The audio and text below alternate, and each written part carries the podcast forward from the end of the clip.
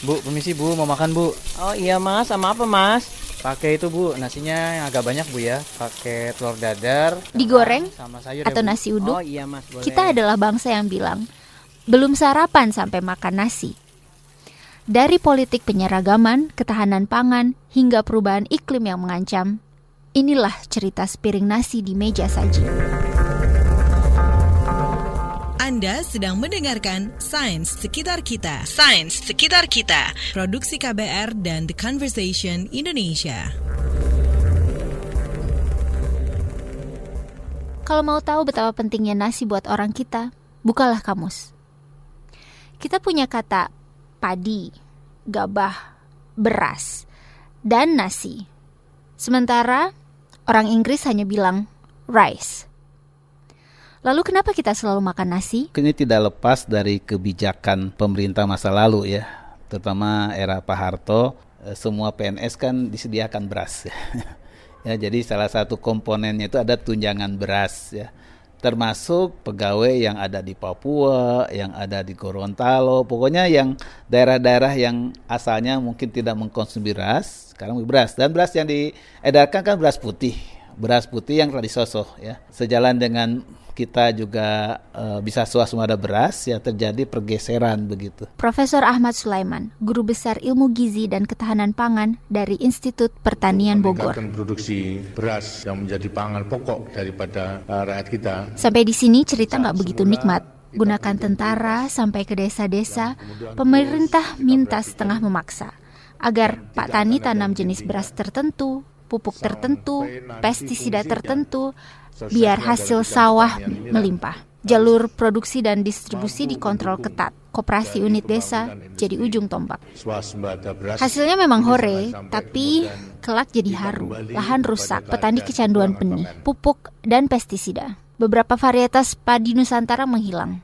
Bersamanya juga memudar popularitas jagung, ubi, dan aneka pangan non-padi. Nah, orang nggak mengenal lagi makanan-makanan tradisional yang sesungguhnya itu menjadi sumber ketahanan pangan kita. Gunung Kidul misalnya bisa eh, bisa walaupun daerahnya kering, kurang ini ya kurang subur, tapi dia bisa mempunyai ketahanan pangan yang tinggi karena mereka bisa memanfaatkan sumber yang ada, yaitu misalnya dengan buatnya tiwul. Dari gaplek, singkong berlebih dibuat gaplek, dibuat tiwul segala macam, buat gatot segala macam. Kemudian proteinnya dari belalang segala macam. Mereka juga menggunakan ui-uian, bukan singkong, ada ui-uian tanaman hutan ya yang merambat yang menghasilkan umbi. Mereka gunakan. Sekarang anak-anak kita sekarang mana yang tahu ui? Ui ungu, ui gembili, garut, ya ganyong. Kita perlu googling sebentar.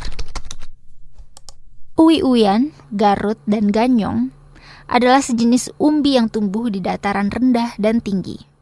Sama seperti beras, bahan pangan tadi juga merupakan sumber karbohidrat. Ketika kita kekurangan pangan bisa bertahan, bisa berhidup, tidak mengalami kelaparan seperti di daerah Afrika misalnya. Karena kita punya sumber daya lokal ya tidak tergantung semata-mata kepada beras. Bayangkanlah, ini amit-amit ya. Kalau ada sejenis penyakit yang menyerang padi dan semua padi musnah. Bayangkan kalau Vietnam menutup pintu impor, terus beras hilang dari gudang-gudang di pasar induk Cipinang. Apakah kita akan kelaparan? Tentu saja tidak. Andai kita punya ragam pilihan pangan. Labu kuning itu melimpah, sama ini cuma dikolak doang. Padahal labu kuning bisa dibuat krim sup instan, dibuat mie, cake macam-macam. Dan itu rasanya enak, bergizi, karotennya tinggi, seratnya tinggi, antioksidannya tinggi. Dan berhasiat. Nabi Yunus saja ya ketika dia diselamatkan dari perut ikan paus ya dikasih makanannya itu. Artinya apa? Pasti dia mengandung bisa energi yang cukup mem- untuk memulihkan begitu. Bahkan Nabi pun menganjurkan perbanyak labunya kalau memasak itu katanya. Aslinya padi dibudidaya di tepian sungai Yangtze di Cina 9000 tahun yang lalu. Padi yang agak panjang bulirnya dan lengket kalau dimasak terus menyebar ke Jepang dan Korea. Karena itu nggak masalah buat mereka makan nasi pakai sumpit. Sementara yang bulirnya pendek dan tak terlalu lengket menyebar ke India 2500 tahun yang lalu. Dan akhirnya pada awal Masehi tiba di Jawa. Sejak itu, Jawa berkembang jadi gudang beras buat Nusantara dan sekitarnya. Dengan total konsumsi melebihi 100 kg beras per kapita per tahun, Indonesia resmi menjadi juara pemakan beras sedunia. Tak ada negara lain yang memakan beras lebih banyak dari bangsa Indonesia. Meski nilai gizinya nggak segitunya. Kalau beras putih ya sebetulnya kelebihan dari gizi tidak ada ya. Kelebihannya cuma dari rasa saja. Kalau justru banyak kekurangannya karena dengan disosok bersih ini jadi putih bersih ini kita menghilangkan kulit ari yang tinggi vitamin B1-nya, kemudian juga tinggi ada kandungan antioksidan segala macam seratnya juga berkurang justru. Lantas tibalah kita di zaman now, di mana perubahan iklim jadi mantra, musim tak tentu, air mengering, dan kerusakan lingkungan sudah pasti mengganggu produksi beras. Tapi dalam konteks ini, budidaya beras, bahan pangan nomor dua paling banyak dikonsumsi di dunia, malah mempercepat laju perubahan iklim. Lahan padi adalah salah satu sumber gas metana. Ini salah satu pembentuk gas rumah kaca, biang keladi perubahan iklim. Karena itulah para ahli, di antaranya Dr. Kees Jean van Groningen dari The School of Natural Sciences Trinity College Dublin menyebut pertanian padi semakin tak ramah lingkungan. Lalu di mana masa depan pangan kita? Dia bisa jadi terletak pada umbi-umbian. Bisa saja. Bahkan sekarang juga pemerintah mohon maaf saja kan fokusnya ke pajale, padi, jagung, kedelai ya. Padahal kita banyak produk lain, pangan lokal lain, sumber daya pangan lokal lain yang sebetulnya bisa kita manfaatkan. Nah itu kurang perhatian memang. Saya sukun. Sama ini kan sukun tahunya apa? Digoreng saja.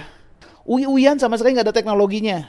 Mohon maaf saja. Kecuali iles-iles. Itu pun di Jepang. Iles-iles diekstrak, galaktumanannya diekspor lagi ke kita jadi untuk konyaku ya. Untuk uh, makanan jelly-jelly segala macam gitu. Sekarang kita kembali ke meja makan. Pasti ada sesuatu yang bisa kita lakukan. Coba kurangilah konsumsi beras. Pagi-pagi itu misalnya tidak harus selalu beras. Sebagian berasnya diganti dengan pisang, dengan talas, dengan sukun segala macam ya. Kalau mau nyoba itu ke anak-anak ya. Jadi anak-anak mulai dikenalkan, mau dikenalkan dengan produk lokal. Ini loh rasanya oh enak. Sains sekitar kita. Sains sekitar kita. Produksi KBR dan The Conversation Indonesia.